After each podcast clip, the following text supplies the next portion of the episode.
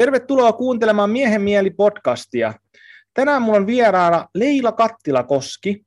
Ja Leila Kattilakoski on perinteinen jäsenkorjaaja ja perinteisen jäsenkorjauksen pääkouluttaja ja myös edelliseltä ammatiltaan tai aikaisemmalta ammatiltaan kuntohoitaja. Ja Leila, hei, tervetuloa mun podcastiin. No kiitos oikein paljon.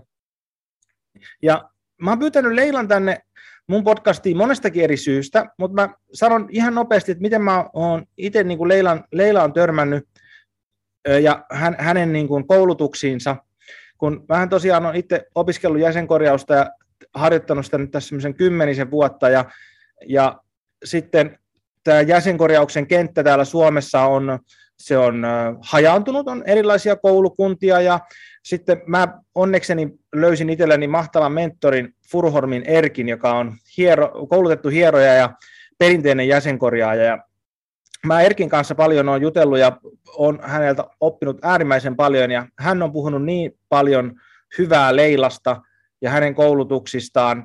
Ja sitten mä ajattelin jossain kohtaa, että hei nyt mun täytyy Leila saada tänne podcastiin puhumaan tästä, että, että puhutaan vähän, että mitä se jäsenkorjaus on ja mitä on perinteinen jäsenkorjaus, mitä nämä muut jäsenkorjaukset on sitten, että mikä tämä kenttä nyt ylipäätänsä on, ja onko näillä sitten näillä jäsenkorjauksella ja sitten tällä virallisella puolella, niin mikä niiden yhteys on ja mit, mitä me voitaisiin löytää siihen joku semmoinen järki, niin se on se, mistä mä ajattelin, että me jutellaan, mutta aloitetaan ihan ensiksi vähän Leilan historiasta, että voisitko sä kertoa meille vähän, että miten sä oot niin kuin eksynyt tekemään tämmöistä ihmisen hoitotyötä, että vähän semmoista historiikkia?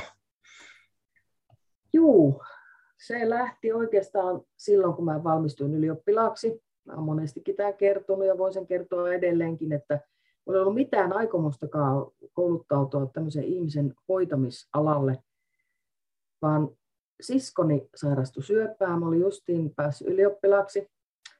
Ja tuota, mä muistan, kun itkin sitä kovasti sitä hommaa silloin. Tuntui, tuntui tosi pahalta. Oli pahanlaatuinen tämä hänen syöpänsä. Ja siinä sitten jossakin vaiheessa meni kädet ristiin ja sanoin, että jos sisko paranee, niin mä rupean auttaa ihmisiä. Ja sisko parani, mä pääsin kuntohoitajakouluun itse ja tuota, siitä lähti tämä mun, mun hommani tälle alalle sitten.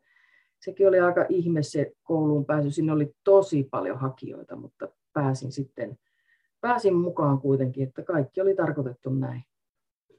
Et siitä lähti tämä virallisempi puolen, virallisemman puolen koulutus sitten eteenpäin.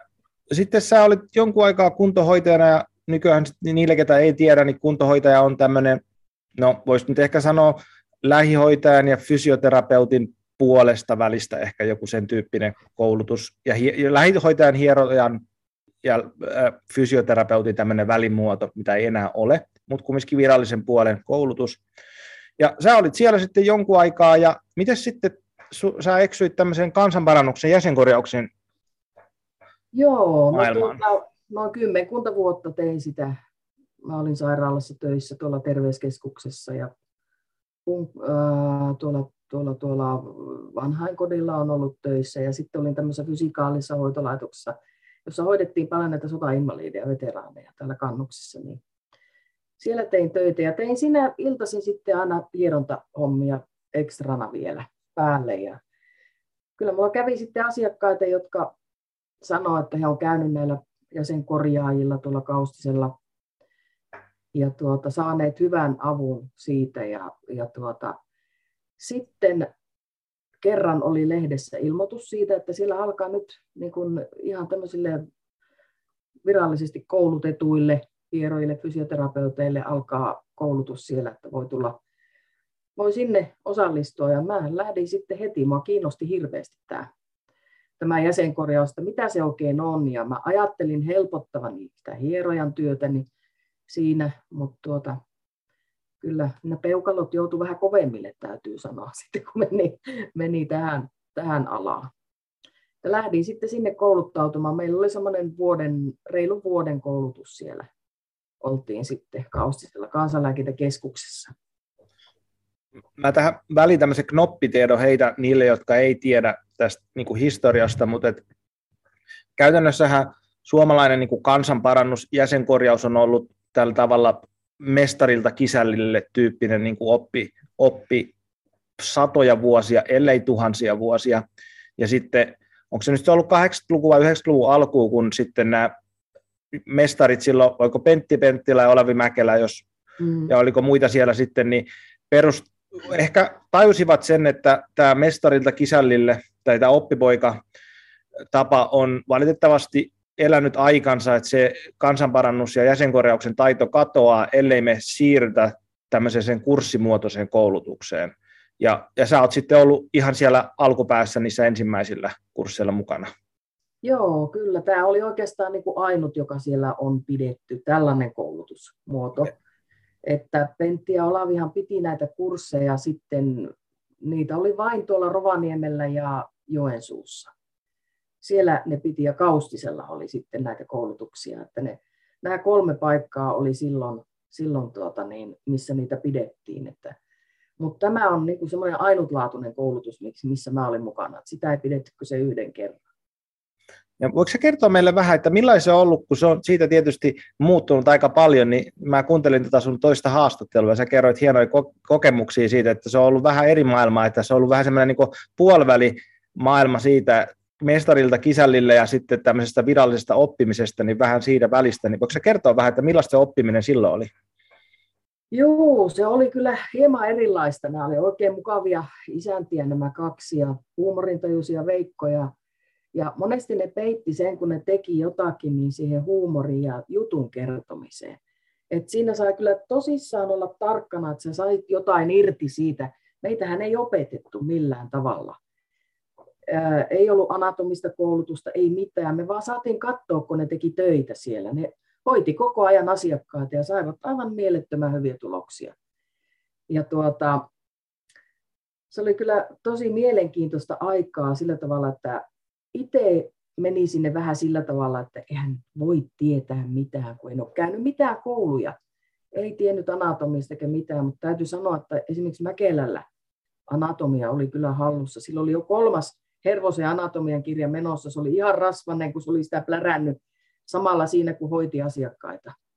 Että hän tiesi kyllä just mihin piriformiksen laittaa, mutta sitten taas Penttilällä ei ollut tätä anatomista puolta. Hän ei ollut lukenut sitä, mutta osasi hoitaa kyllä asiakkaat kuntoon.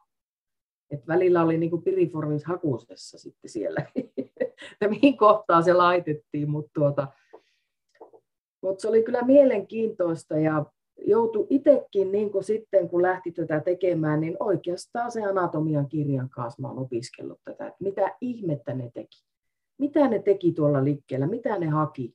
Ja sitä kautta kyllä sitten oppikin aivan älyttömän paljon, kun joutui ja oli kiinnostusta. Joillekin ja se jäi vaan siihen, että ne näki ne otteet, ihan niin kuin tänäkin päivänä, vaikka mä opetan, näkee otteen, mutta sitten jos unohtaa kaiken, niin ei se asia kiinnosta niin eihän siinä kehitty. Et siinä kehittyikin sitten. Mä sanoin, että kymmenen vuotta mulla meni, että mä jotakin ymmärsin, mitä ne teki. Ja sitten tästä heidän puolustuksekseen voi myöskin sanoa sitten sen, että, että, että kun he on itse oppinut sitä, niin meillä mm. ei ole ollut siis anatomian opetusta niin kuin muuta kuin lääkäreillä suurin piirtein, ehkä sairaanhoitajilla, no. puhutaan kumminkin 1900-luvun alusta, niin mm. mennään niin pitkälle historiaa, saati sitten, että mistä he on sen oppineet isältään tai mestareiltaan, niin ei ole, kysymys, ei ole ollut, ei ole ollut niin kuin anatomia siinä mm. mielessä, mitä meillä nykyään on ollut, mutta meillä on ollut kädentaito. Että se, että se tekniikka ja taito tehdä jotain, hoitaa ihmistä, niin ei välttämättä vaadi anatomiaa, joskin se auttaa ihan hirveästi, mutta mm sen on mahdollista oppia myöskin niin kuin käsituntumalla, mikä on, mikä on se Suomen kansanparannuksen jäsenkorjauksen perinne, että me opitaan se käsituntuma. Ja Joo. nykyään, ja mä sanon vielä nopeasti, että kun teihän perinteisen jäsenkorjauksen tämä ää, oli tämä periaate tai mikä oli, että vanhalla taidolla, uudella tiedolla, niin mun mielestä se osuu täysin tähän kohtaan just tosi hienosti. Kyllä, ja mitä tämä Iina Känselä on sanonut aikanaan, hän oli tällainen vanha parantaja Kaustisella aikanaan, kuollut nyt jo edes mennyt. Mutta tuota, niin, tässä Antti Hernsemmen kirjassa, joka mullakin on tämä Jäsenet paikalleen, pahaveri pois, vuonna 1992 tehty kirja, niin Iina sanoo, että mitä minä tiedän, niin se on Jumalan lahja, siis tämä käden taito yleensäkin. Ja mä sitä kyllä ajattelen ihan samalla tavalla, että kyllä se on, se on jotkut, joillakin on se käden taito ja sen huomaa tuolla, kaikkihan tämän oppii, se riippuu omasta sinnikkyydestä, kuinka sen oppii. Joku oppii, joku on vain heti taitava. Se osaa heti tehdä, sen kädet menee ihan oikein, ei tarvitse miettiä. Toiselle pitää vähän enemmän niitä käsiä sinne neuvoa ja tehdä ja antaa useampia esimerkkejä, mutta sitten kun on sinnikäs, niin oppii kyllä, kun on vaan sinnikkyyttä. Miten sitten, jos me mennään tuota historiaa eteenpäin, niin sä tosiaan sait sieltä oppia ja sä sanoit, että kymmenen vuotta meni ainakin, että sitä alkoi sisäistämään. Ja miten sitten asioille, ihmisille, jotka ei tiedä, niin meillä on näitä eri jäsenkorjaussuuntauksia, niin voiko sä kertoa vähän ensin, että miten nämä, nämä nimet syntyi sitten alun perin ja mistä se niin lähti? Hmm, mitenköhän nämä nimet? Joo, no ainakin mä tiedän tämän kalevalaisen nimen synnyn ja sitten tämän perinteisen synnyn. Ja on pohjalaista, joka oli sitten taas Penttilän enemmän. Penttiläkin jäi vähän niin kuin pois tuosta kansanlääkintä seurasta, niin hänen hommansa oli sitten pohjalainen jäsenkorjaus. Ja Sittenhän on suomalainen jäsenkorjaus, sekin on Rauno Saunaoja muistaakseni oli Helsingistä kansanlääkintä seurassa, lähti sieltä pois ja perusti sitten tämän seuran sinne Helsinkiin päin. Onko se nyt suomalainen? Mä, mä meinasin, että jos sä kerrot siitä, kun ensi oli vain jäsenkorjaus. Joo, niin oli, joo, niin, kyllä. Niin, niin, että mitä joo. se on sieltä lähtenyt sitten? Joo, niin? Ei ollut mitään muuta silloin, kun mä opiskelin Kaustisella. Oli pelkästään jäsenkorjaus nimellä. Mitään suuntauksia ei vielä ollut silloin. Ja sitten ensimmäinen, joka siitä lähti pois tästä kansanlääkintäkeskuksen ja kansanlääkintäseurasta, oli tämä Saunaoja, perusti tämän suomalainen kansanparannus, joka toimii tuolla mielestäni Helsingin seudulla nähdäkseni. Ja ympäri Suomen totta kai on nämä oppilaat sieltä. Ja sitten tuota niin, äh, oliko se nyt 98 kansanlääkintäseuran hallitus, johon mäkin kuuluin, niin olin liittynyt jo silloin heti 94 kansanlääkintäseuran hallitukseen, kun aloitin nämä omatkin opintoni ja, ja tuota niin, tai nämä omat opettamiseni, tätä jäsenkorjauksen opettamista, niin 98 sitten tämä hallitus päätti nimeksi Kalevalainen jäsenkorjaus vasta silloin vaiheessa tuli tämä. Mikä, oliko, tie, niin. tiedätkö, mikä siinä oli taustana, että miksi, miksi siitä tuli kalevalainen jäsenkorjaus? No se oli ihan Mäkelän antama nimi tälle ja se hyväksyttiin. Penttiläkin oli siinä kokouksessa. Hän ei hyväksynyt tätä nimeä, jäi pois kansanlääkintäseuran toiminnasta. Piti omia kursseja vielä jo muutamia vuosia, mutta se oli pohjalainen jäsenkorjaus nimellä sitten tämä.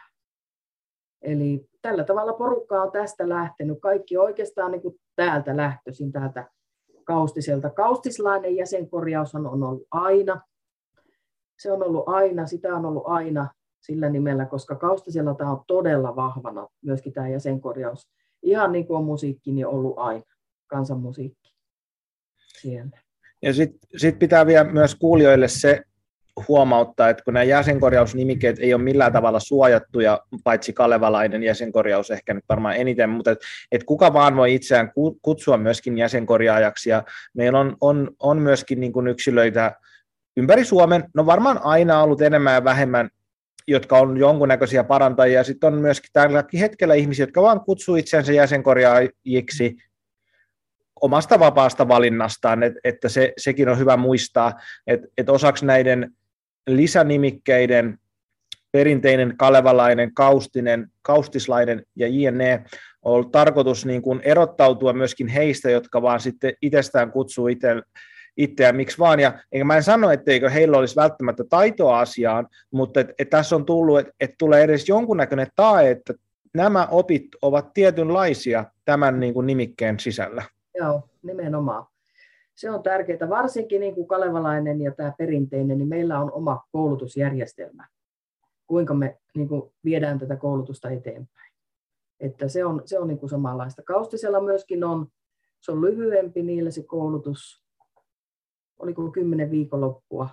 Mä en nyt ole ihan varma, ei mene vannomaan miten, mutta tuota niin, niillä on ehkä vähän, vähän lyhyempi se koulutus, mutta heilläkin on oma koulutus siinä. Ja sitten jos mennään sitä historiaa eteenpäin, sä tota, tosiaan sieltä tuli se kalevalainen jäsenkorjaus, ja missä kohtaa sulla tuli itsellä se, että sä rupesit sitten kouluttamaan siellä kalevalaisia, ja mitä sä oot ollut siinä koulutuksessa mukana, ja voiko se kertoa vähän siitä ja niitä koulutusmateriaaleista ja siitä? Joo, tuota niin, mähän opiskelin 9293 reilun vuoden siellä, ja nämä pyysin heti niin kuin sinne seuraan mukaan, kansanlääkintä seuraan mukaan nämä mun vanhat opettajani, ja sitten mä lähdin niin mukana kursseille, kun he piti näitä kursseja, niin lähdin sinne, sinne mukaan. Ja tuota niin, sitten jossakin vaiheessa, se oli ehkä vuosi, kun mä olin ollut heidän mukana vielä lisää, niin ne sanoivat, että nyt rupeat pitämään omia kursseja. Niin ja se jakautui sillä tavalla, että mä rupesin pitämään sitä peruskursseja ja he piti jatkokurssin nimellä, koska jotenkaan täyt, minun täytyy erotella nämä, kun ne oli niitä osaajia ja minä olin sellainen vielä kelta, keltanokka siinä, että mä että no minä pidän vaan peruskursseja ja he pitää nyt jatkokursseja sitten. Ja se eteni, eteni sitten tällä tavalla tämä mun hommani. Ja sitten tuota, kun Penttilä jäi pois, niin me pidettiin sitten Mäkelän kanssa yhdessä koulutuksia noin vuoden, vähän toista vuotta, vuoteen 2000 asti, jolloin oli tuota Jyväskylässä se viimeinen koulutus yhdessä, mitä pidettiin Jyväskylän hieronta-akatemiassa. Ja sen jälkeen Mäkelä ei enää kouluttanut tällaisia kursseja, mitä oli aikaisemmin koulutettu. Että hän jäi pois siitä koulutushommasta. No, sitten mä jouduin hyppäämään aika raskaisiin saappaisiin, kun päätettiin, että mä rupean nyt sitten vetämään. Tuli tämmöinen kolmiosainen koulutus sitten kansanlääkintä seuraan missä on peruskoulutus, jatkokoulutus ja sitten tuli kolmantena vielä kolmas vuosi oli tämä seurantakoulutus. Ja mä jouduin ikään kuin hyppäämään Pentti ja Olavi saappaisiin. Sinne kutsuttiin sitten näitä, näitä, jotka oli melkein yhtä kauan olleet kuin minäkin siellä. Ja hieka, hiukan oli semmoista kylmäävää hommaa se touhu mennä niin saappaisiin. Mä voin sitten jossakin vaiheessa kertoa hyvää tarinakin tästä. Ja tuota niin, menin sitten sinne, se meni ihan hyvin ja ensimmäiset jäsenkorjaajat valmistui 2001-2002 vuonna sitten siellä. Ne oli Kuopion yliopistolla nämä, tuota, kun Hänninen oli mukana tässä toiminnassa, niin ne oli siellä ne ensimmäiset koulutukset. Siellä julkaistiin sitten, mä tein ensimmäisen koulutusmateriaalin, koska tämä mun koulutusmateriaalin homma oli lähtenyt sillä tavalla, että näillähän ei näillä mestareilla ollut minkäänlaista materiaalia kursseilla. Ei, ei mitään niin kuin jaettu. Että kaikki piti niin kuin itse oivaltaa, osata tehdä. Mä niin kuin tämän yhdistäisin sellaiseen vaikka lääkärin koulutukseen, että lääkärille sanotaan, että tuossa on umpisuulipotilas, ota ja leikkaa ja opi virheistä mä näen niin kuin näin jäsenkorjauksenkin, että ei näin voi opettaa jäsenkorjausta, että mene ja tee, niin kuin oot nähnyt minun tekevä. Ja silloinhan siinä tulee virheitä, vaan pitää, niin kuin, kyllä mullekin niitä virheitä sillä pieniä tuli siinä alussa, ja mä oon nyt osannut niitä eliminoida koulutuksessa, että nyt älkää tehkö näin. Eli tällä tavalla lähti tämä peruskurssimateriaali valmistui silloin 2000, oliko 2000 tai 2001, Myöhemmässä vaiheessa sitten tuli myöskin tämä jatkokoulutusmateriaali siellä kansanlääkitä seurassa. Se oli kalevalainen jäsenkorjaus nimellä tämä materiaali. Sitten kun mä jäin pois 2005 kansanlääkintä seurasta kokonaan, niin mä olen sen jälkeen tehnyt koulutusmateriaali myöskin näille. Me muutettiin tämän kolmannen vuoden koulutuksen nimeksi erikoistumiskurssit että ne on sitten vähän pitemmälle meneviä kursseja. Ja sinne on tehty materiaalia. Myöhemmässä vaiheessa mä tein videomateriaalit kaikkiin näihin joka kurssin otteisiin. Joka kurssille on tuollainen noin 5-60 sivua materiaalia, niin kuin kirjallista materiaalia. Ja siinä on kuvia paljon sitten näistä otteista. Ja mä kaikkiin näihin kuviin tein sitten myöskin videomateriaalia, mitä oli haluttu jo vuosia ja tuota, se on ollut kyllä hyvä. Mahdollisesti sitten taas tämän kirjan teo. Oli va- materiaali valmiina. Joo, kirjahan, mistä nyt Leila mainitsee, on, on VK-kustannuksen. Onko se viime vuonna tullut tulos mobiliso- Joo, 2020, kyllä. Pehmyskudostekniikat, ja mennään siihen vähän myöhemmin tähän kirjaan lisää. No. Mä haluan puhua siitä. Ö, jos me ollaan nyt sitten historiassa siinä, että me ollaan noin 2005, sä ollut siellä kalevalaisella, kalevalaista jäsenkorjaajia kouluttanut, mm. ja sitten sä sanoit, että sä jäit sieltä pois, ja ö, oli, sulla oli joku syy, että sä, sä et sitten halunnut enää olla siellä mukana ja perustit tämän oman, niin voiko sä kertoa vähän tästä, mitä siinä kävi? Joo, no en mä heti perustanut omaa, vaan se lähti näiden oppilaiden tahdosta, että mä jäin pois 2005. Joskus tulee vaan sellainen tilanne, että lähtee kehitys eri suuntaan. Itse halusi lähteä vähän niin eri suuntaan viemään tätä juttua ja sen takia jäin pois. Ja tuota, tuota, tuota. Sitten kun mulle soitettiin sitten tuolta Ilmajoelta Etelä-Pohjanmaan opistolta, kolmekin kertaa puolentoista vuoden aikana soitti tämä silloinen kurssisihteeri Pia Niemeläkö hän oli niin, että tuutko opettamaan tänne heille. Ja mä sanoin, että ei mä enää opeta, että mä en, nyt, mä en, en opeta. Ja meni se puolitoista vuotta sitten, kun hän kolmannen kerran soitti ja kysyi, että tulisitko, niin mä sanoin, että no okei, katsotaan mitä se on. Ja en ole kyllä katunut, että nyt ensi vuonna ihan viimeiset kurssit, mitä mä siellä pidän, jatkoin siellä tätä ja muutettiin sitten, kun materiaalin nimi piti muuttaa, niin muutin tämän koulutusmateriaalin nimeksi perinteinen jäsenkorjaus. Ja siellä kun tuli näitä oppilaita uusia, niin ne rupesivat puhumaan, että hei, että me haluttaisiin kuulua johonkin. Me haluttaisiin, että meillä olisi oma porukka kuulua johonkin ryhmään. Ja mä ajattelin, että mä en, en hirveästi niin ollut innostunut minkään yhdistyksen perustamisesta, mutta sitten näitä tuli niitä vanhojakin mun oppilaita sitä kalevalaisen puolelta, ja he halusivat, että perustetaan yhdistys. Yhdistys perustettiin 2009 syksyllä meidän mökillä sitten Virroilla, ja siitä lähti sitten tämä, tämä menemään eteenpäin sitten tämä yhdistyksen alla. Ja te olitte tosiaan, valitsitte sitten yhdessä tuumin nimeksi perinteinen jäsenkorjaus. Joo, kyllä. Se katsottiin haettiin PRHlta tämä nimike ja se oli vapaana, niin otettiin. Ja sopivasti, kun se oli mulla tuossa ollut jo tämän materiaalin nimenä, niin se oli ihan hieno. Hienoa, että saatiin sitten se, että se ei ollut varattu. Miten sitten, kun siitä mennään eteenpäin, niin teillä sitten lähti koulutukset pyörähti liikkeelle. Sä tietysti olet koko ajan tehnyt vastaanottotyötä tämän koko ajan sieltä alusta asti, niin voiko sä mm. vähän kertoa, että miten se, ne koulutushommat on lähtenyt teille sitten perinteisessä jäsenkorjauksessa liikkeelle? Joo, nehän lähti oikeastaan heti, että siellä oli tosi innokkaita, ja kun mä oon aina halunnut jakaa tätä oppia ihan kaikille, niin lähti innokkaita oppilaita, jotka näitä mun vanhoja, vanhoja oppilaita, niin kalevalaisen puolelta he lähti lähti opettamaan sitten tuolla muuallakin. Ja siitä lähti sitten käyntiin ja, ja tuota niin, tällä hetkelläkin meillä on opettajia tuommoinen, onko pitkästi toistakymmentä, 16-17 opettajaa yhdistyksessä, vaikka ei kaikki nyt ihan ole aktiivisia joka hetki, mutta kuitenkin näitä kursseja on vähän niin kuin ympäri Suomen. Ja paljonko nyt sitten näitä on Suomessa noin, ketkä on käynyt tämän perinteinen jäsenkorjauskoulutuksen? Paljonkohan meillä on oppilaat? Nyt en ole ihan tarkasti katsonut, mutta kyllä niitä on satoja, jotka on käynyt, käynyt näitä. Tietenkin kaikki ei ole käynyt, jää osa pois koulutuksesta. Jotkut jää heti peruskoulutuksen aikaa, jotkut jää jatkokoulutuksen aikaa. Että se on sitä aika pieni osa ryhmästä, joka valmistuu. Mutta tuota, näitä valmistuneita on kyllä pitkästi toista sataa, pari sataa ainakin. Mä taisin katsella tuolta kalevalaisten jäsenkoreen sivulta, että sielläkin puhuttiin, että, että he, siellä olisi valmistuneita, oliko mahdollista 700-800 sen, sellaista, plus sitten kaikki muut. Että kumminkin mä, mä päässäni laskiskelin, että Suomessa voisi olla jäsen, jäsenkorjauskoulutuksen käyneitä siinä vajaa 1000 ja 1500 väliin.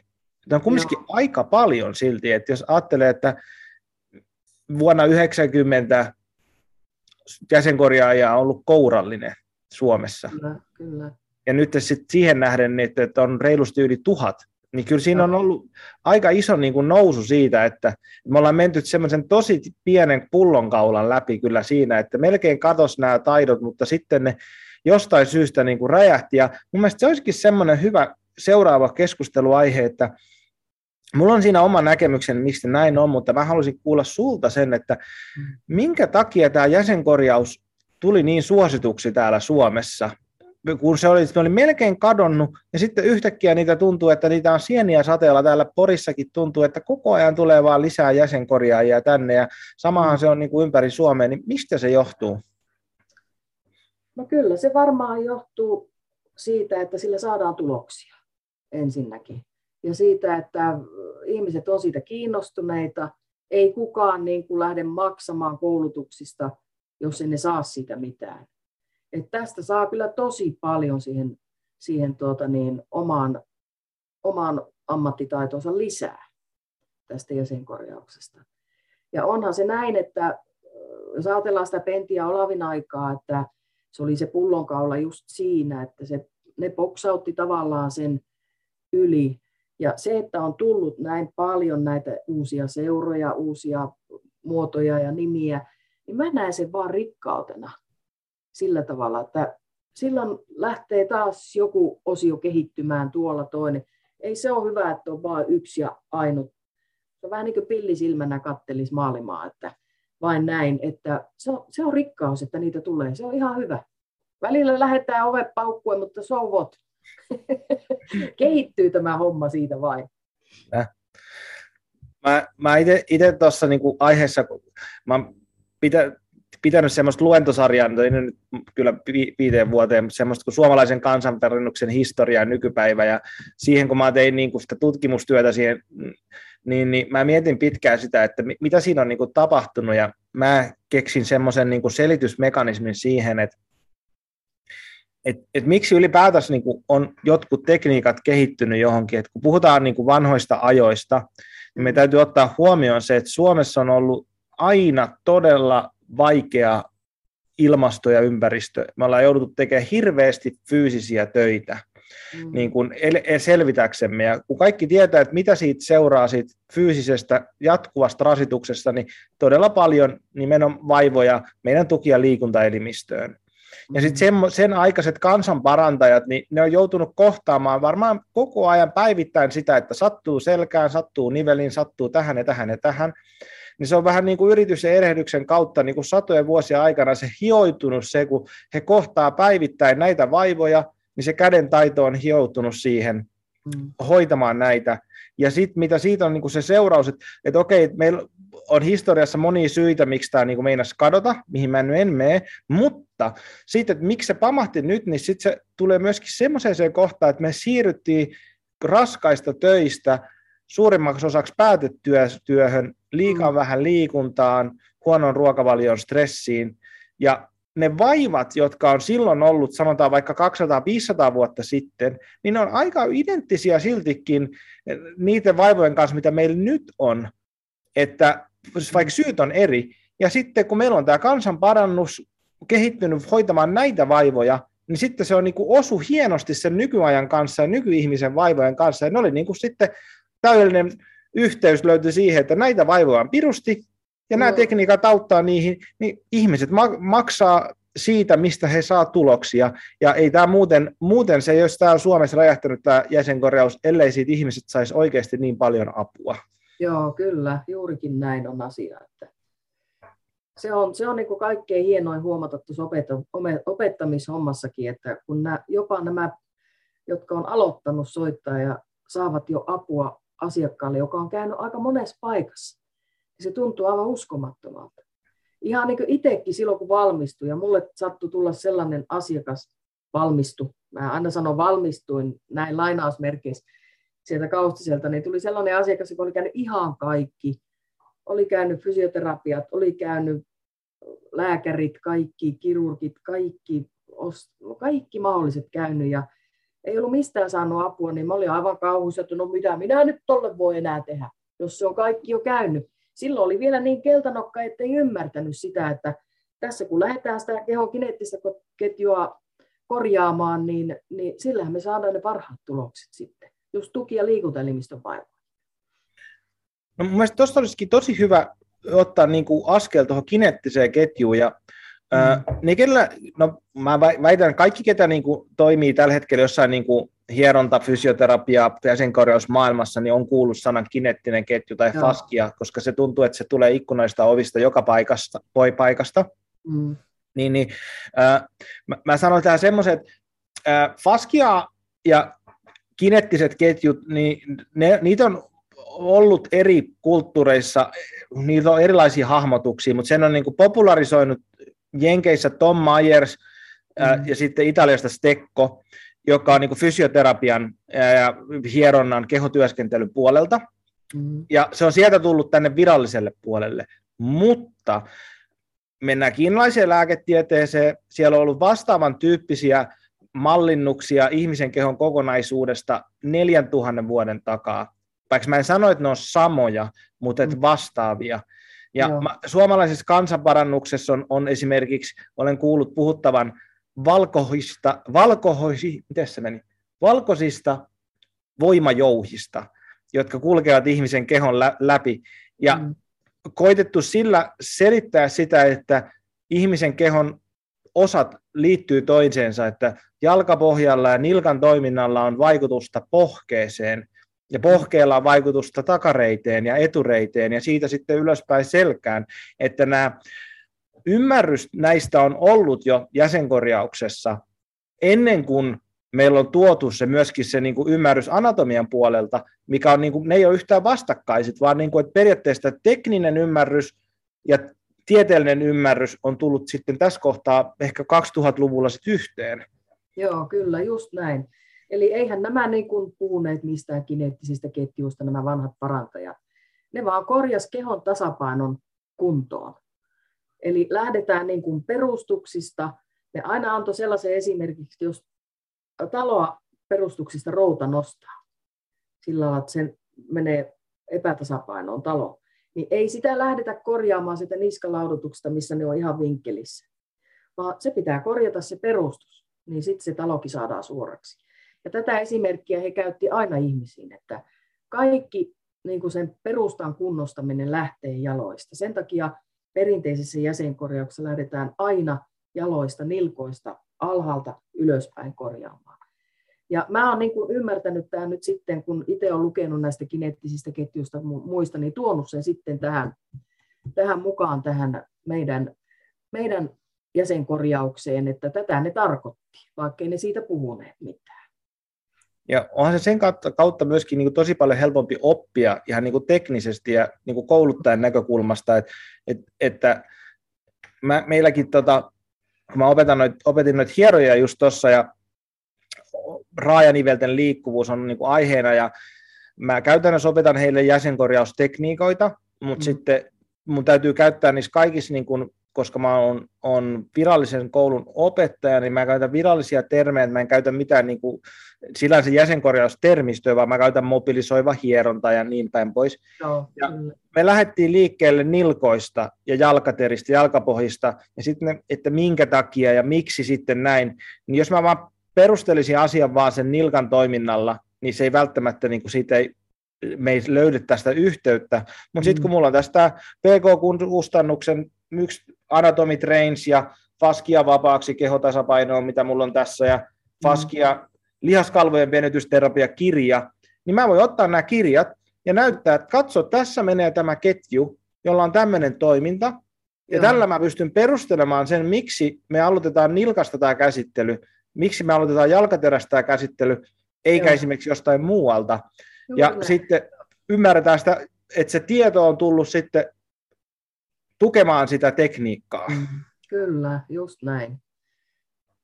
Et jos siellä jaloissa on todella voimakkaasti lihaskireyttä, ja molemmat jalat ei ole samanlaisia. Meillä on kaksi tukipilaria, niin ne on aivan eri paikoissa ne lihaskireydet niin kuin molemmissa jaloissa. Niin, ja vääntää sitten lantiota, kierroa ja muuta, niin ne pitää vaan avata kaikki ja oppia, oppia sillä tavalla niin kuin tunnistamaan ne ja hoitamaan. Kyllä.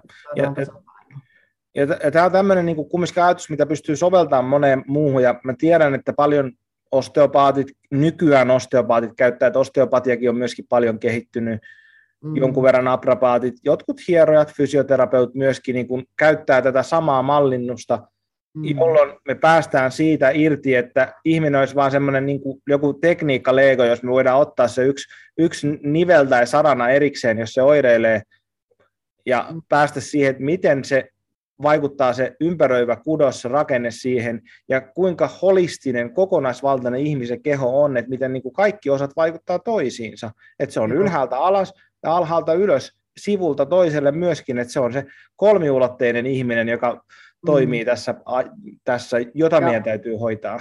Sitten kun me otetaan vielä se ihmisen mieli siihen mukaan. Se on vielä valtava, sitten... Valtava asia ja täysin, täysin melkein tuntematon vielä Mulla on siitäkin niin hyviä esimerkkejä olisi tästä esimerkiksi verenpaineeseen. Jos mä sanon vaikka tässä vaiheessa, niin ei unohdu. Asiakkaani, joka on käynyt mulla vuosia, eläkkeellä oleva rouva, hänen miehensäkin on mulla käynyt ja tällä miehellä todettiin sitten Alzheimeri, alkava. Ja tuota, he oli käynyt sitten tuolla, tämä miehellä on useampia velipoikia ja niilläkin on sama sairaus pitemmällä vaan, koska ovat vanhempia. Ne oli ehkä pari-kolme vuotta sitten kävivät, kävivät yhden veljen luona sitten ja tuota, niin sen jälkeen muistaakseni sai tämä, sitten tämä diagnoosin myöskin tämä herra, tämä mun asiakkaan mies sai tämän saman diagnoosin. Ja mä just jäin lomalle silloin, mä oon yleensä kesät pois, kun mä teen näitä koulutuksia niin paljon. Ja syksyllä, kun hän tuli mulle takaisin sitten niin silloin oli just sen jälkeen, kun oli tullut pois sieltä ja todettu tällä miehellä tämä Alzheimer, niin aivan järjetön verenpaine nousi, mitä ei ole ollut ennen. Aivan hirveässä lukemissa verenpaine. Se pelästyi niin paljon sitä asiaa, että miehelle tulee nyt tämä sama, kun ne näki, missä tilassa oli tämä hänen veljensä. Niin tämä pelästyminen aiheutti tämän valtavan valtavan jutun ja, ja tuota, niin kuin verenpaineen muutoksen. Ja, no tottahan sitten lähdetään sitten lääkkeillä. Eihän meillä muuta ole. Virallisella puolella lääkkeillähän sitä lähdetään sitten alentamaan ja pakkohan se on, kun on sellaiset lukemat kuin hänelläkin oli.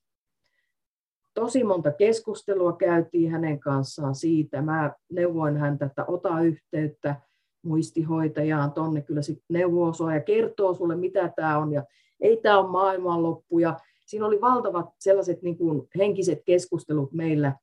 Ja hän sai siitä kyllä sitten kuitenkin apua siihen. Se meni ohi se valtava verenpaine. Ja tietenkin lääkkeetkin siihen vaikutti, mutta tuossa näkee, miten paljon ihmisen mieli, kaikki mitä meille tapahtuu elämän aikana, järkyttäviä asioita, on avioeroja, on kuolemantapauksia, kaikki nämä aiheuttaa valtavia juttuja meidän kehoon, ja sitten ne tulee sieltä kehosta ulos fyysisenä ongelmana. Ja, Näitä on paljon. Ja jos kuulijoita kiinnostaa, niin tota, mulla on ollut nyt pari kertaa haastattelussa Mika Piilman, joka on, tulee täältä fysioterapia Faskia puolelta, ja me ollaan keskusteltu just tästä aiheesta, joskin aika teknisesti, että miten, se, niin kuin se, että miten me voidaan ihan fyysisesti perustella niiden tunteiden vaikutus sinne kehoon, ja sitä ei missään nimessä voi niin kuin vähätellä, että se on, niin kuin Leila kertoi tuossa, niin se on erittäin iso osa. Ja siitä mä voisin ehkä semmoisen, ottaa tämmöisen pienen sivupolun semmoiseen, kun mä oon miettinyt semmoista, niin kuin, sitä, että miten niin kuin kansanparannuksessa ollaan selitetty eri asioita versus sitten, että miten nykyään selitetään. Että, että suomalaisessa muinaisuuskossa on ollut kaikenlaisia selityksiä vaivoille, ja säkin sanoit siitä haastattelussa, jonka mä linkkaan tähän alle yhdestä, mennään siihen kohta, mutta että, että puhutut pelästymisestä, että pelästyminen on ollut semmoinen yleisselitys monelle vaivalle, tai sitten, että on ollut vihoja, tietyn asian viha, että jos ajatellaan vaikka, puhutaan raudan vihasta, niin mitä se tarkoittaa, että esimerkiksi ruostunut naula osuu jalkaan ja sitten se jalka alkaa tulehtumaan. Niin on se nyt aika loogista, jos ajattelet sen vanhaa ja ihmistä, että se rauta on vihanen, Mm. Ja se aiheuttaa siihen jonkunnäköisen tulehduksen, kun ilman ymmärrystä mistään tulehduksista ja mistä, niin on voihan sitä tosi loogista ajatella, että sillä tavalla se on hyvä perustella, että sieltä raudasta se on tullut, että rauta on ollut vihanen. Mm. Ja sitten taas sit se pelästyminen, että kun puhutaan nykyään traumasta, ja sitten millaisia fyysisiä reaktioita traumaattiset kokemukset aiheuttaa, niin kansanparannuksessa sitä ollaan se ihan sama ilmiö havaittu, mutta ollaan sitä puhuttu pelästymisestä. Ihminen säikähtää pelästää, meillä on fysiologinen reaktio, joka aiheuttaa meidän fysiikkaa, lihaksi, hermostoa, kaiken näköisiä jännitystiloja, mitä sitten ihmeessä onkaan. Ja mm. miten kansanparannus ajatteli aikaisemmin, että sitten meidän täytyy kohdata se pelästys, mennä sinne paikkaan, missä me ollaan pelästynyt, tai sitten joku kansanparantaja auttaa vapauttamaan sen sieltä kehosta, joka ei ole, niin. ei ole kauhean kaukana silti niin kuin nykyajattelusta tämä. Ei. Penttilähän oli tällainen, se hoiti näitä pelästysjuttuja, ja tämmöistä pelästymisestä voi tulla ihmisille vaikka mitä fyysisiä oireita. Voi tulla järkyttävät ihottumat, Niitähän Penttilä hoiteli valelemalla, oli tällainen valelu, oli yksi. Aini Hautala Kaustiselta, en tiedä elääkö enää, taitaa olla jo edesmennyt hänkin, niin hoiti paljon justi näitä pelästysjuttuja ja niillä oli aika erikoisia juttuja, mitä ne käytti. Et saunassa pestiin tavallaan, valeltiin. Ja se tietyllä tavalla piti se vesi ottaa, ottaa ja miten sitä käytettiin ja näin. Mä en ole niihin perehtynyt itse, enkä ole niihin saanut oppia. Mutta muistan, kun Penttilä kertoi näistä ja se sai, astmaakin sai joltakin, että oli aivan spiira kotona, niin sai kuntoon tämmöisellä pesemisjutulla. Se tavallaan pääsi siihen pelästymisen syyhyn kiinni. Eli se on täysin tuolta niin mielen kautta tapahtuvaa sairastumista. Joo, eli niin kuin vanhat kansanparantajat, niin se on jännä, että miten heillä on ollut semmoista, niin kuin, jos nykypäivän katsottaisiin niin kuin psykologista osaamista, mm. vapauttaa ihmisiä, vaikka ei ole ollut mitään psykologiaa, että on ollut keinoja niin kuin koskettaa tähän, ja tästähän löytyy pal- tosi paljon esimerkkejä, niin kuin, mm. ja jos jotain kiinnostaa, niin ää, Ylellä on kansanparannuksen arkisto, niin siellä löytyy muutamia videoita, missä itse asiassa on 50, 56 vuodelta, niin mun mielestä Penttilä on yksi siellä videossa, Joo. näyttää siinä sitten jotain ja kertoo siitä sen aikaisesta näkemyksistä. Mutta se on hieno, hieno, että no tietysti me nykyajan silmillä katsottuna, niin sitten me voidaan sitä katsoa kauhean alas, että tämä nyt on vaan taikauskoa ja semmoista, mutta toisaalta heille se on ollut täysin totta, ja he on saanut tuloksia aikaiseksi myöskin. Että... Kyllä, kyllä. Siellä tuli, tuli tosissaan tuloksia näistä, että saatiin, saatiin ne ihmiset paranemaan. Joo, että termit on ollut vaan erilaisia silloin, mm. ja ymmärrys on ollut erilainen. No ihan sama niin kuin jäsenkorjauksissa silloin, jos puhutaan vielä tästä termistöstä nopeasti, niin puhuttiin, että he pani välilevyjä paikalle, ja kun niillä ei ole ollut sitä anatomian tietämystä, niin eihän niin kuin välilevyjä laiteta sillä tavalla vaan painamalla paikalle. Ne on tarkoittanut tämmöistä fasettilukkoa, mikä tulee niin sanottu noidan nuoli. Sitä ne on tarkoittanut, mutta kun ne ei ole osannut puhua sillä anatomian kielellä, niillä on ollut aivan oma termistö näille ongelmille. Voimasuonet ja kaikki, mistä ne puhutaan, että pannaan voimasuoni paikalleen, se on tämä hauiksen pitkänpää jänne, joka voi tuolta lähteä pois ja joka, joka on tosi helppo laittaa kohdalle. Eli näitä on tosi paljon tällaisia, että sitten lääkärit nauro partaansa ja ihmetteli, että kun ne puhuu niin ihmeellisesti. Mullekin sanoi kannuksessa silloin, kun mä valmistuin, se kuuli se lääkäri, kun mä olin TKssa töissä vielä niin sanoi mulle, että älä sitten minulle tuu kertomaan, että olet laittanut välilevyn paikalle. Mä sanoin, että älä pelkää, en tule kertomaan sellaisia. että se on termistö ollut vaan niin erilainen heillä. Omat nimitykset näille ja lääkäreillä omat. Voi että kun se olisikin ymmärretty, että mitä ne tarkoittaa, kaikki ne asiat. Ja mun mielestä sä, sä teet niin kuin tosi hienoa työtä just siinä, että sä oot tuonut niin kuin tätä anatomista ymmärrystä tähän tekniseen taitoon, koska musta tuntuu, että, että se on nimenomaan mikä vie sitä jäsenkorjausta eteenpäin. Et kysymys ei ole siitä, että meillä on vaan nämä vanhat jutut, jotka jää sitten sinne vanhuut tai menneisyyteen, sieltä me ammennetaan, vaan se, että jäsenkorjaus on myöskin kehittyvä asia, jota viedään eteenpäin ja jota tekin viette siellä omalla eteenpäin. Mun mielestä se on niin kuin kaikkein hienoin tässä. Kyllä. Just tätä tarkoittaa tämä vanhalla taidolla, mutta uudella tiedolla. Eli koko ajan kehittyy kaikki kuvantamismenetelmät, ultraäänimenetelmät, missä saadaan tietoa näistä faskioista ja ihan koko kehon toiminnasta. Ja, ja tuota, kyllä siinä pitää siinä kehityksessä olla mukana. Ei me olla enää siellä, siellä 70-luvulla, eikä puhuta niillä termeillä enää, koska meillä on enemmän tietämystä. Saadaan enemmän koulutusta sinne viralliselle puolelle ja sitä kautta saadaan niin ymmärrystä tähän jäsenkorjaukseen, että mitä tämä on. Tämä on ollut niin tarkoituksenakin mulla tämän kirjan tekemisen kanssa, että tässä on teille nyt, että katsokaa, että tätä se on tämä homma. Sehän on ollut vähän niin kuin hämärän peitossa, että mitä ihmettä se nyt oikein on koko jäsenkorjaus. Mun mielestä tästä olisikin hyvä siirtyä just siihen, että tähän niin kuin virallisen, ja jäsenkor- virallisen lääketieteen ja jäsenkorjauksen niin kuin yhteiseloon, mm. mikä on semmoinen yksi kuuma peruna tässä kuntoutusalalla. Ylipäätänsä nämä vaihtoehtohoidot ja sitten, sitten virallinen näkemys. Ja niillä, ketkä ei tiedä, niin käytännössähän meillä on siis hoitohierarkia virallisella puolella, jota Valvira valvoo, ja he, ketkä kuuluvat siihen sisälle, niin he ovat alvivapaita tekemään ilman arvonlisäveroa, ja, kos, ja heitä, teidän työtään enemmän tai vähemmän valvotaan. Ja näihin esimerkiksi koulutettu hieroja kuuluu fysioterapeutti, ja nykyään myös osteopaatti ymmärtääkseni, ja kiropraktikko, jos nyt ihan väärin, väärin muista. Ja miten ne on sitten mennyt, että minkä takia osteopatia tai kiropraktiikka on siellä, niin se on ollut sitten, muistaakseni 70-luvulla niitä on linjattu, ja siinä on pitänyt hakea sinne sitä, sitä nimikettä sinne ja pystyt perustelemaan ja silloinhan jäsenkorjausta esimerkiksi ei ollut, ollut, ollut olemassakaan siinä muodossa, kun se oli, on nykyään. Ja sitten meillä on jäsenkorjaus on tämän hierarkian ulkopuolella, mm-hmm.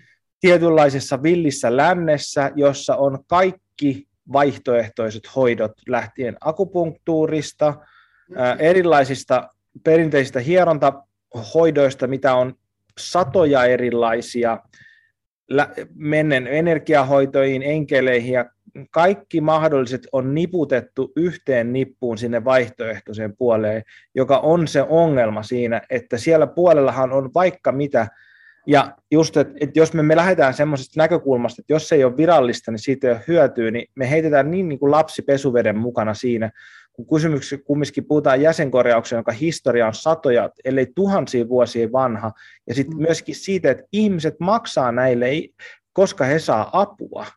Mm. Niin, niin miten sä niin näet, että miten nämä kaksi puolta, jos me, okei, okay, miten tämä virallinen ja miten tämä jäsenkorjaus voisi elää yhdessä, ja poissuljetaan ne kaikki muut, koska me ei puhuta heidän puolesta mitään. Siis mun mielestä tämä mun kirja mahdollistaa sen, että myöskin virallisella puolella tiedetään, mitä me tehdään, kuinka me koulutetaan, minkälaisia tekniikoita meillä on. Eli nyt se niin kuin mahdollistaa tämän. Tähän asti on vain voinut arvailla, että mitä tehdään onhan hierojille omat, omat koulutusmateriaalit ja muut. Onhan meilläkin niitä ollut jo tosi pitkään, niin kauan kuin mä olen opettanut 26 vuotta, niin sitä materiaalia on pikkuhiljaa ollut ja tullut tähän. Mutta tämä niin kuin mun mielestä mahdollistaa sen, että tiedetään, kuinka opetetaan. Ei kukaan ole ollut siitä kiinnostunut. Mitä te teette? Miten te teette? Miksi ei ole kiinnostunut? Sitä mä en tiedä aliarvioidaan vain sitä osaamista, mikä on aivan valtava oma meidän kulttuuriperimä. Eli se on, se on tosi hölmöä heittää tällainen hukkaan, mikä niin kuin auttaa ihmisiä ja ne saa siitä avun ja se auttaa sitä painetta sieltä viralliselta puolelta näihin vaivoihin. Totta kai, kun ihmiset tietäisivät, että ne saa enemmän apua tästä myöskin ei me kaikkia vaivoja tietenkään opeteta, niin kuin korjata, ei missään nimessä. Mutta aika moniin tämmöisiin tuki- ja liikuntaelimistön vaivoihin saadaan Ja sit, siitä voidaan tulla siihen, että niin kuin, tuki- ja liikuntaelimistön vaivoja on niin kuin arvioitu, että täällä on tällä hetkellä noin miljoona ihmistä, kello on diagnoosi Suomessa, eli siis joka viideks, viidenneksellä tuki- ja liikuntaelimistön vaiva, vaivoista, ja sitten on toinen miljoona, kello on ne samat vaivat, ilman sitä diagnoosia. Mm. Niin kysymys on ihan järkyttävästä niin kuin ihmismassasta, kello on vaivoja. Tukintaliikuntaelimistön vaivat ovat toiseksi yleisin syy työpoissaoloihin. Ensimmäinen on masennus. Ja että puhutaan niin kuin, varsinkin tämmöisen pandemia-aikana ja etätyöaikana, niin se on vain lisääntynyt ja lisääntynyt nämä vaivat. Mm. Ja sehän tarkoittaa sitä, että jos me puhutaan vain, vain markkinoista, ilman että mä selitän, perustelen jäsenkorjausta millään muulla kuin markkinoiden kautta, on mm. se, että tulee markkinoille tarve ihmisille saada apua näihin vaivoihin. Ja he etsivät tuloksia. Se on ihan sama, mitä sanotaan, mutta ihmiset kumminkin hakee tuloksia. Mua sattuu ja mä haluaisin, että mua sattuu vähemmän. Ja koska näitä ihmisiä on paljon ja ne et- etsii paikkoja, missä he saa apua. Ja mm. tähän niin kuin markkina niin sanotusti tyhjiöön on tullut jäsenkorjaus, koska niin paljon ihmisiä, on kipua, jotka eivät saa apua välttämättä, varsinkaan tukille liikuntaelimistöön niin kuin perusterveydenhuollosta, koska se on, tai lääkäreiltä, koska se ei kuulu heidän osaamiseensa. Ja sitten vaihtoehtona, mihin heidät lähdetään, on joko fysioterapia tai perinte- äh, perinteinen hieronta. Niin tämä jättää aika ison kolon ja, vaivo, ja paljon vaivaisia ihmisiä, jotka hakee jotain apua, ja he on löytänyt jäsenkorjauksen, ja löytää koko ajan enemmän enemmän, koska siinä on vaan se fakta, että se vähentää sitä kipua, ilman mitään selityksiä mistään muusta, että mitä se jäsenkorjaus on, mutta se vähentää kipua, ja se on tuhansia ja tuhansia kertoja toistettu, ja markkinatalous, voi olla mitä vaan mieltä siitä, mutta se näyttää totuuden siihen, että ihmiset äänestää jaloillaan, ne menee näiden hoitajien luo, koska he saa apua. Kyllä, juuri näin. Se on se tärkein pointti, minkä takia jäsenkorjaajalle tullaan. Sieltä saadaan apua. Ei kukaan maksa turhasta, se on ihan selvä asia. Että sä et maksa siitä, että sä et saa jostakin apua. Eli to, tosiaankin sä äänestät jaloilla. Ja nyt täytyy muistaa sekin, että vaikka sä valmistut mistä, oli se sitten jäsenkorjaus tai mikä tahansa, varsinkin jäsenkorjaus, sä saat sen paperin käteen, sulla on nyt kolme ja puolen vuoden koulutus siinä, se ei ole minkäänlainen tae siitä, että sä osaat sen asian, vaan se, se on siinä, että kuinka, kuinka sä niin kuin, miten mä sen nyt selittäisin, kuinka sä otat sen asian, sydämen asiaksen ihmisen auttamisen. Se on tässä kansanparannuksessa ja jäsenkorjauksessa ollut aina niin kuin se johtolanka, että se lähimmäisen auttaminen, se mikä on ollut lääkäreilläkin aina se ensimmäinen pointti, että miksi minä vaikka lääkäriksi valmistun, että haluan auttaa ihmisiä, niin tässä on ihan sama juttu. Tässä. Ja se ei ole mikään tae, että olet hyvä jäsenkorjaaja. Asiakkaat on ne, jotka yhteisöhän arvottaa kansanparantajan tai jäsenkorjaajan ihan käytännössä. Eli meidän toimia valvoo asiakkaat, koska tuota, jäsenkorjaaja on paljon riippuvaisempi tästä asiakkaasta kuin esimerkiksi lääkäri. Sillä täytyy olla tulosvastuuta, että sä saat apua sille. Ihan sama, jos sä menet lääkäriin, joka ei anna sulle apua, niin sitten sä menet toiselle lääkärille. Eli aina se ei ole tae se, että sä oot valmistunut, vaan pitäisi hakea sellainen henkilö, joka osaa tehdä.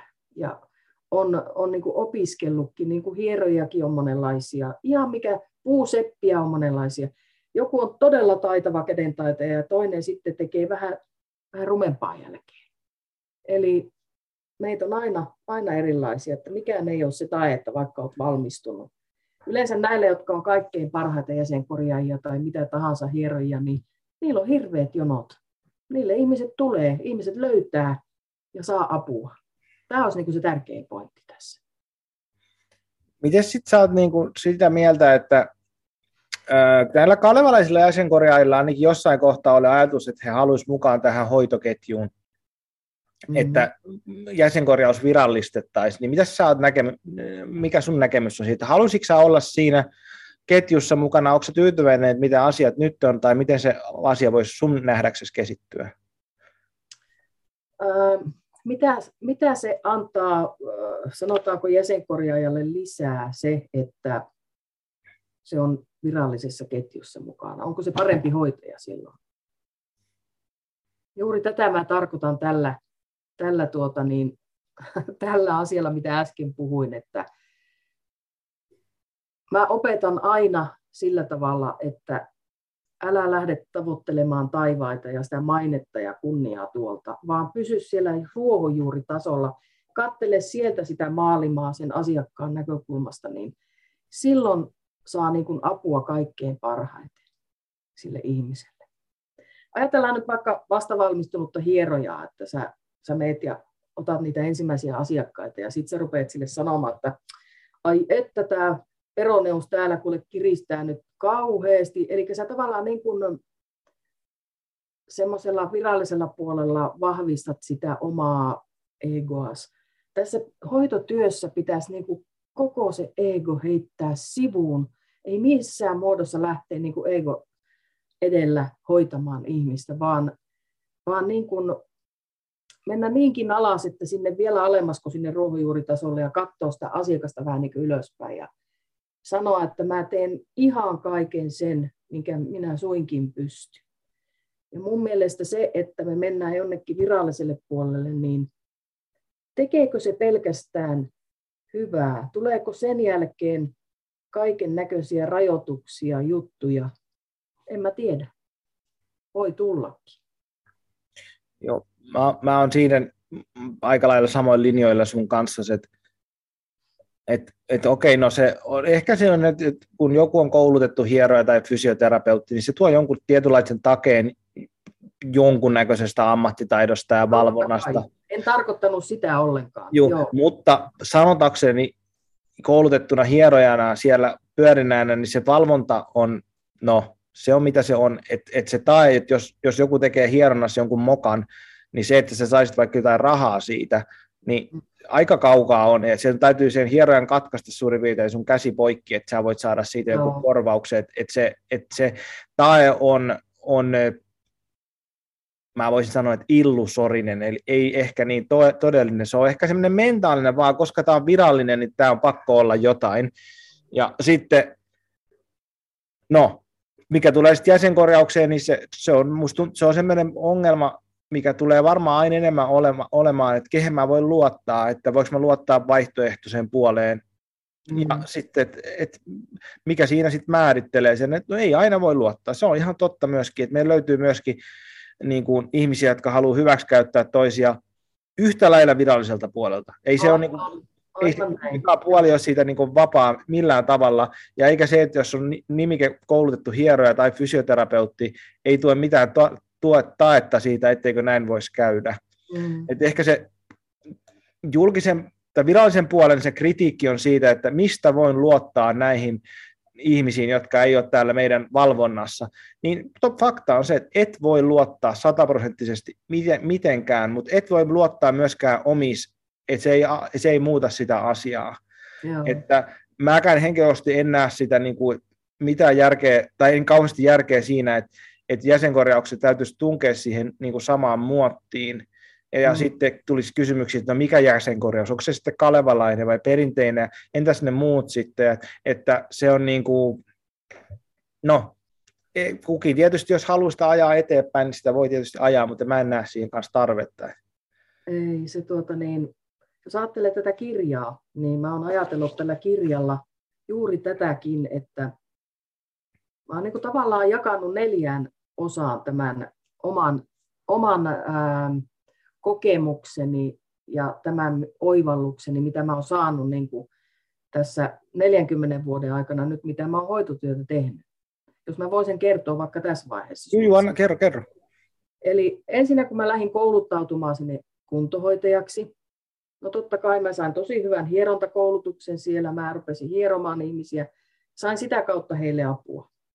Sitten mä lähdin tänne jäsenkorjauspuolelle ja opin sen taidon. No sain vähän enemmän ihmisille apua, mutta sitten mä tein koulutusmateriaalin siihen, ja mä oivalsin, että mä saan näin monistettua sitä mun tietoani, taitoani useammalle opettajalle, koska kun on yhtenäinen koulutusmateriaali, niin me voidaan niin kuin monistaa sitä aina vain enemmän.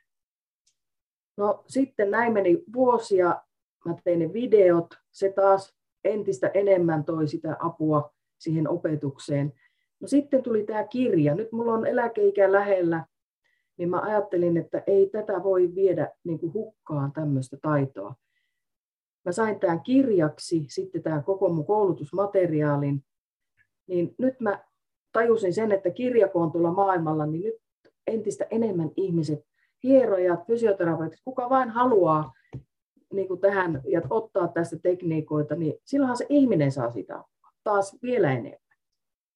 Ja nyt sitten, kun tämä kirja on tullut, mä lähdin sitten, kun loppuu nämä pitkät koulutukset, niin lähdin opettamaan tämän kirjan mukaan sitten nyt sitten muillekin kuin pelkälle perinteisille jäsenkorjaajille ja meidän yhdistyksen koulutuksessa oleville. Nythän se vasta niin kuin lähtee eteenpäin. Tarkoituksena on yhtenäisyys, koko tämän jäsenkorjauskentän yhdistäminen. Me ollaan samaa porukkaa, ei me olla eri porukkaa ja ei pidä riidellä sillä tavalla, että minä olen se paras, koska tämä on aina henkilökohtainen taito. Olit sä miten tahansa, keneltä tahansa sitä oppia saanut, niin se on jokaisella on oma henkilökohtainen taitonsa. Sitten yksi päämäärä, tämä tietoisuuden levittäminen. Siis mitä tämä on tämä jäsenkorjaus? Tällähän se kirjallahan se tietoisuus leviää nyt vielä enemmän. Ja se, että mitä se on tämä se perinteinen jäsenkorjaus. Nämä on ollut niitä pointteja, minkä takia mä niin kuin tämän kirjan tein. Nyt sitten viime, tämä on se neljäs kohta. Eli entistä globaalimmin saadaan tätä asiaa eteenpäin. Ja mun mielestä tämä on, niin kuin, tämä on niin kuin palvelus jäsenkorjaukselle myöskin, mutta myöskin Suomen niin kuin kulttuurille siinä, että kun meillä on Kaustisten kansanmusiikkifestivaali, puhutaan käden taidosta, musiikki on yksi tapa osoittaa käden taitoa, mutta sitä ei puhuta siitä, että miten parantaminen, se on käden taito, se on ne tekniset, mitä sä osaat tehdä, se on käden taito, mikä on täällä Suomessa ollut ainutlaatuinen. Et, et mä, Mika Piilman fysioterapeuttina sanoi, että hän oli seurannut jotain jäsenkorjauskoulutusta niin kuin sivusilmällä, että et, et periaatteessa ne otteet on samantyyppisiä kuin osteopatiassa tai jossain, mutta se, että miten ne Suomessa on yhdistetty toisiinsa, miten, miten siinä on se tietty tapa tehdä, niin se on yksilöllistä suomalaiselle kansanparannukselle, ja se on osa meidän kulttuuriperintöä. Ja se on niinku semmoinen, mikä meinaa tästä unohtuu, että kun, jos me laitettaisiin meidät tuonne viralliselle puolelle, niin sitten me ruvettaisiin niinku räknäämään vaan anatomiset rakenteet, tästä vaan nyt tämmöinen ja tämmöinen, ja nyt tässä on tämä ja me ruvettaisiin säätelemään sitä, että millä tavalla tämä saa mennä, ja sitten siihen tulisi todella paljon niin kuin ulkoista säätelyä, mikä voisi olla hyvä tai huono, mistä mä sitä tiedä, mutta että me menetettäisiin osaksi myöskin se suomalainen kulttuuriperintö, että hei, tämä on suomalaista, tämä on suomalaista kansanparannusta, jäsenkorjausta. Ja sitten mä oon yhdistänyt tässä kirjassani molemmat niin kuin mobilisoivan käsittelyn ja hieronnan. Et meillä periaate on aina se, että aina ensin avataan sen jälkeen vasta mobilisoidaan niveli. Ettei siellä olisi mitään kiristyksiä, saatetaan ne niin kuin vähän löysään ja tasapainoon ja sitten sen jälkeen mobilisoidaan ja saatetaan ne nivelet paikalle. Se on niin kuin se tärkein, että jos tuosta vaan lähdetään mobilisoimaan, se on enemmän semmoisen niin akuutin vaivanhoitoa sitten, jos sulla on olkapää kipeä, sä oot sen loukannut jossakin, niin silloin se voidaan tehdä se akuutti toimenpide. Että tässähän pitää erottaa niin kuin akuutin ja sitten tällaisen kroonisen vaivanhoito tässä jäsenkorjauksessa. Akuutin vaivanhoito on nopeata, jos sulla tulee noidannuori selkään, esimerkiksi kaustisella, niin ne hoitaa sen varmaan kymmenessä minuutissa pois. Sulla on selkä kunnossa. Mutta jos sulla on ollutkin se vaiva, vaikka sanotaan 20 vuotta se selkä kipeä, on tullut jo vähän kuluman alkujakin sinne ja muuta, on tosi epätasapainossa koko keho, niin sitä ei hoidetakaan kymmenessä minuutissa. Meillä kestää se hoito sitten tuommoinen puolitoista kaksi tuntia, joskus pitempäänkin, kun koko keho tasapainotetaan. Ja kaikkia ei aina saada vielä kerralla edes hoidettua, eikä kannata yrittääkään. Ja mun mielestä siitä olisikin hyvä niin kuin mennä seuraavaan, niin kuin, mitä mä ajatellut tästä niin kuin, tämmöisestä, niin kuin, jaka, mitä mä itse koitan jakaa sitä sillä tavalla, niin kuin kehon huolto ja vaivanhoito. Tarkoittaa just ehkä sitä, niin kuin tuosta, mitä sanoit, että niin kuin akuutti tilanne versus kroonistunut tilanne. Niin miten sä näet sen sitten, että kun jos me puhutaan tai sä puhuit siitä, kun te, teillä oli tämmöinen podcast-tyyppinen keskustelu siitä, että, että riittääkö asiakkaita ja mm. sitten rahasta. Ja sitten musta tuntuu, että siihen on kumminkin tullut se, että jäsenkorjaajien määrä on räjähtänyt ja tulee vielä lisääntymään koko ajan. Niin jossain mm. kohtaa me myöskin törmätään siihen niin kuin ihan markkinatalouden realiteettiin, että, että kilpailu, että syntyy kilpailua, mikä on niin kuin ihan hyvä juttu, koska sit ihmiset haluaa, sä koulutat itseäsi, että sä teet paremmin niitä töitä ja saat sitä kautta asiakkaita. Mm. Mutta miten sitten, kun hieronnassa nähdään se niin kuin hieronta semmoisena kehon huoltona, että ihminen käy vaikka kahden viikon välein mm. hieronnassa, että me huoletaan kehoa, mikä on Joo. mun mielestä ihan, niin kuin, ihan hyvä, jos, jos kokee sen tarpeelliseksi. Niin miten sitten jäsenkorjauksessa nähdään tämmöinen niin kuin kehon huolto sitten, että voiko sitä tehdä jäsenkorjauksella? Kyllä, se voi tehdä jäsenkorjauksella, mutta aina ei tarvi sitä tehdä. Niin kuin mä, mä teen hierontaa tosi paljon, yhdistän molempia, hierontaa ja jäsenkorjausta. Tai sitten jos on pelkkä uusi asiakas, jolla on tiettyjä vaivoja, niin mä teen sille kyllä ihan pelkän jäsenkorjauksen. Ja, mutta sitten, että hierontakin kuuluu niin oleellisena osana näin lihasten käsittelyyn ja avaamiseen, että aivan ehdottomasti sitä niin kuin pitää sen hoidon aikana tehdä. Ja sitten mä kerron asiakkaille, kun esimerkiksi tulee sellainen, jolla on kauan ollut vaivoja, polvivaivoja, selkävaivoja, pari-kolme kertaa kun on hoidettu, ne saadaan tavallaan kuntoon, niin sitten mä kerron yleensä, että nyt kuule sinä ihminen, mene ihmeessä nyt ja etsi sellainen hyvä hieroja itsellesi ja rupea käymään ihan säännöllisesti vähintään kerran kuukaudessa koko vartalokäsittelyssä ja rupea huoltamaan näin sitä kehoa. Riippuen hänen työstä, monella on raskaita töitä tai muuta tai ei ole ollenkaan istuu tai muuta, niin kyllä sitä kehoa pitää hoitaa ja säännöllisesti. Tämä kun saisi iskostettua sinne oman pojankin päähän, joka on istumatyöläinen, niin ne nuoret tahtoo olla sellaisia, että ei ne oikein vielä oikein usko niitä asioita, ennen kuin sitten kun rupeaa vaivoja tulemaan. Mutta ne vaivat saadaan oleellisesti pois, kun säännöllisesti hierotetaan. Jäsenkorjausta tarvittaessa. Näin mä niin kuin asiakkaat ohjeistan. Niin, niin, kyllä, kyllä. Et se niin kuin, periaatteessa tämä, tässä on niin kuin molemmat puolet voi, voi olla, koska mullakin sillä oma asiakaskunta, no se on ehkä 50-50 sellaisia ihmisiä, jotka käy niin kuin säännöllisesti, Joo. Ja mitä heille sitten tehdäänkään, se voi olla hierontaa ja sen korjausta sekoitettuna, faskia mm. juttuja, osteopatia hommia, mitä sitten tehdäänkään. Ja sitten mulla käy niin sanotusti vaiva-asiakkaita, jotka tulee tänne, että sattuu paikkaan X, olen kaatunut tai on jotain. Sitten no. ne käy yhdestä viiteen kertaa sitten hoidattamassa sitä yleensä. Ja sitten niitä ei enää näy välttämättä enää no. sen jälkeen. Kyllä, juuri näin.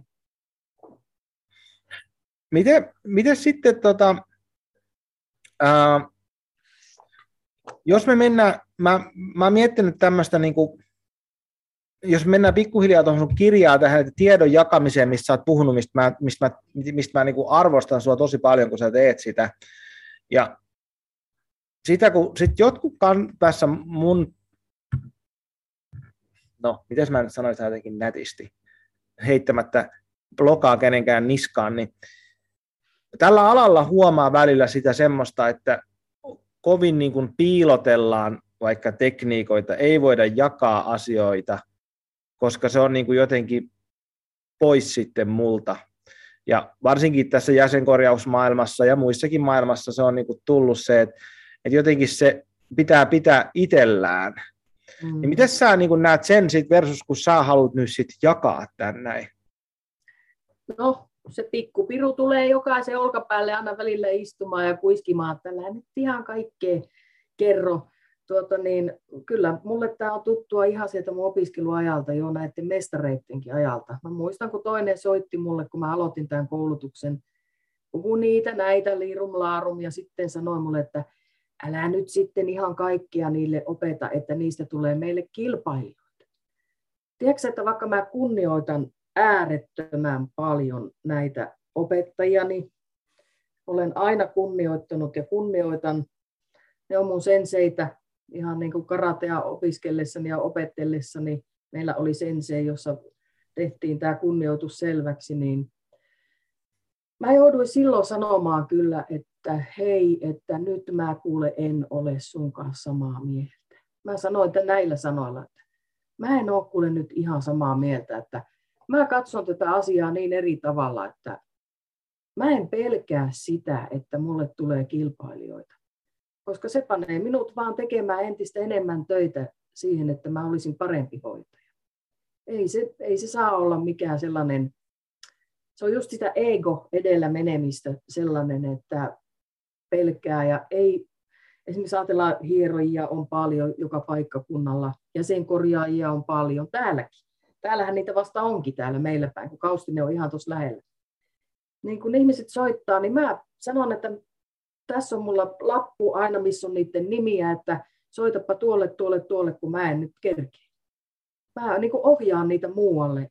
Oikeastaan nyt on niin paljon itse vähentänyt jo työhommia muutenkin, niin mä oon aina ohjannut niin muualle, että meppä Kaustiselle.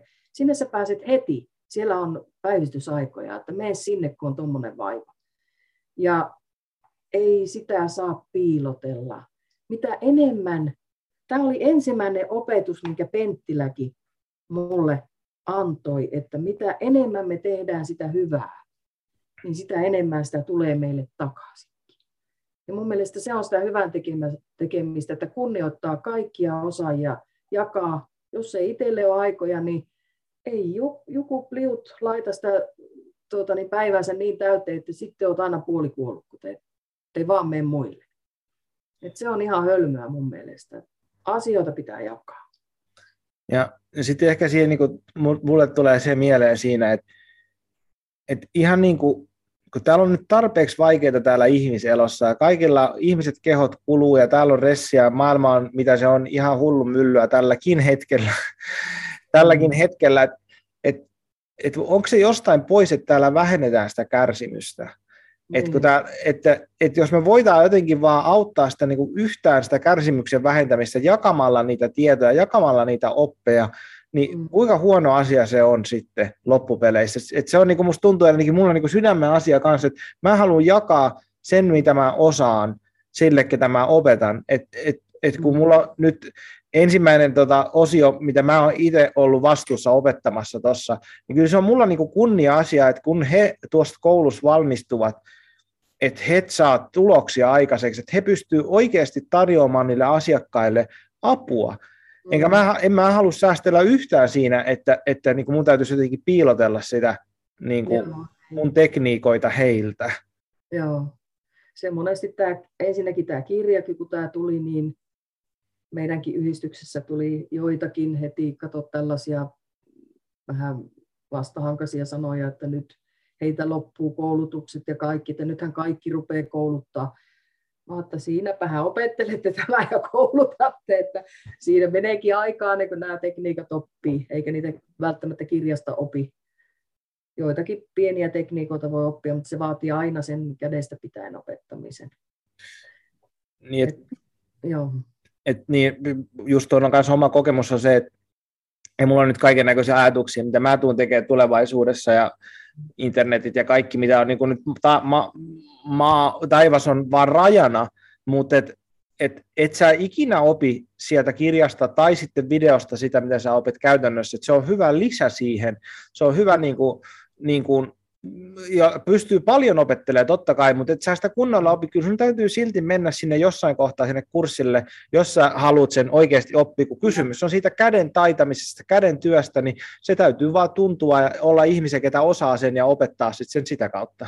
Aivan ehdottomasti, että kannattaa käydä, käydä koulutusta, niin siinä, siinä oppia. Sitten tosiaan tämä kirja on tavallaan opettaja kotona, että sä voit sieltä tarkistaa, menikö ne oikein ne otteet ja, ja näin, että se on, se on todella hyvä sit siihen, siihen kotona vielä opetteluun ja oppimiseen lisää.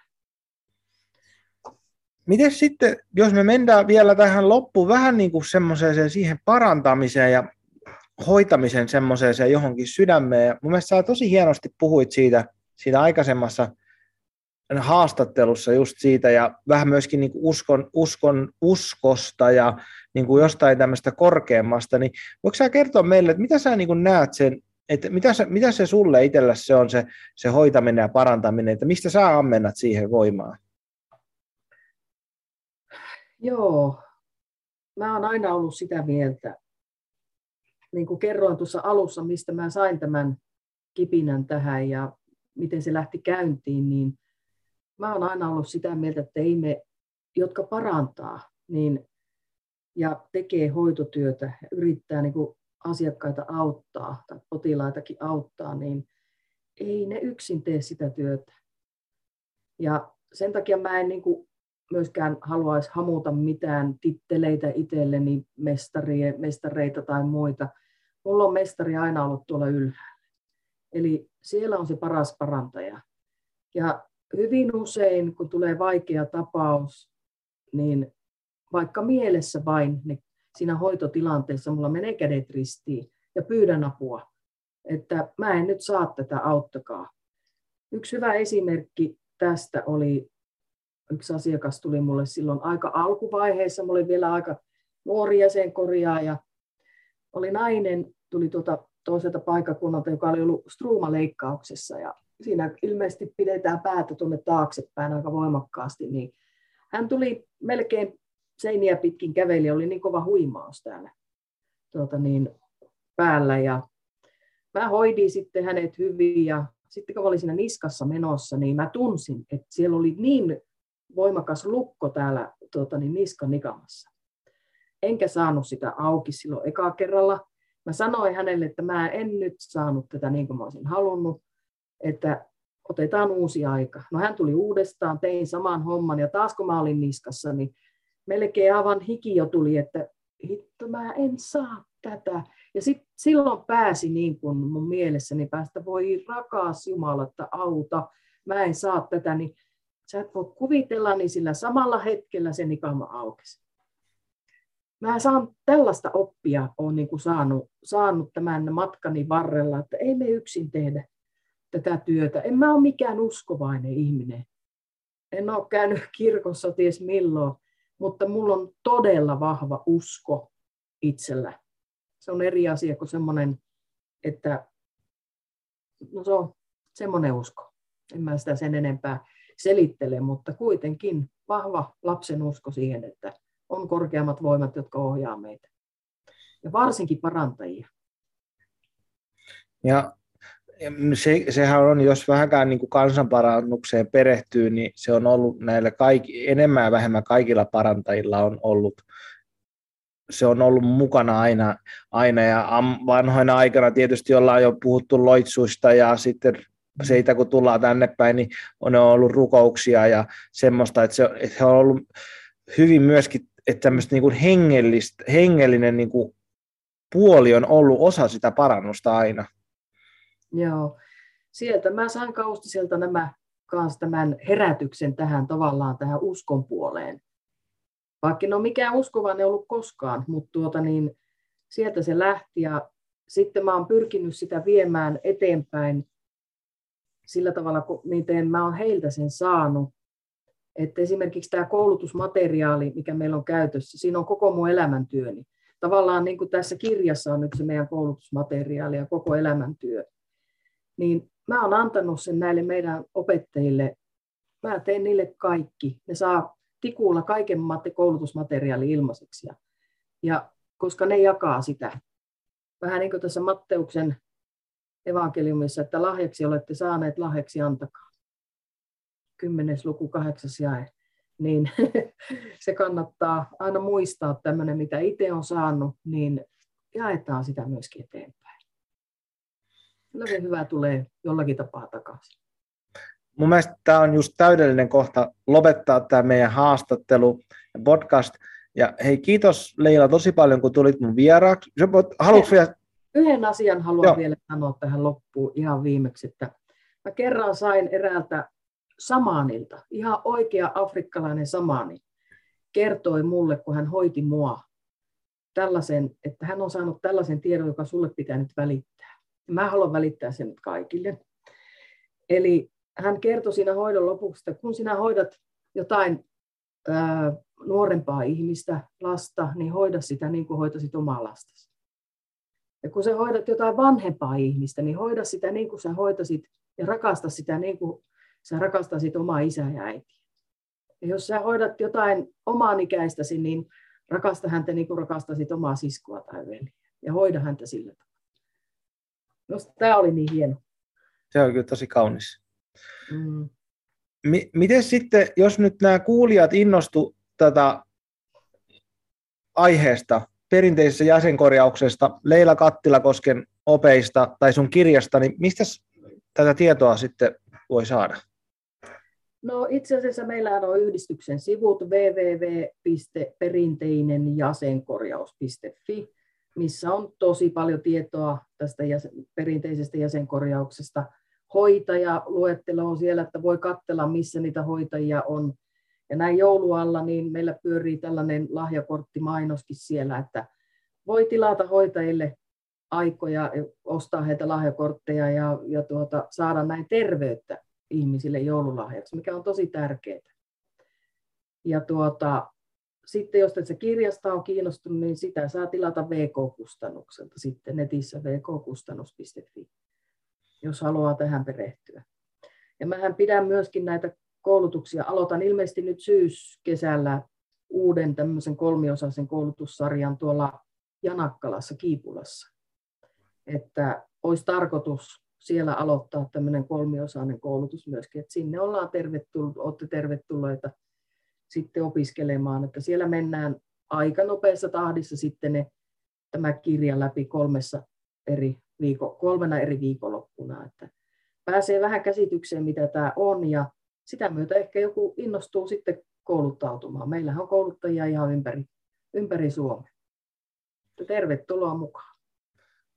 Kiitoksia Leila ja hei, mukavaa joulun odotusta. Voi kiitos sitä samaa. Odotellaan pukkia.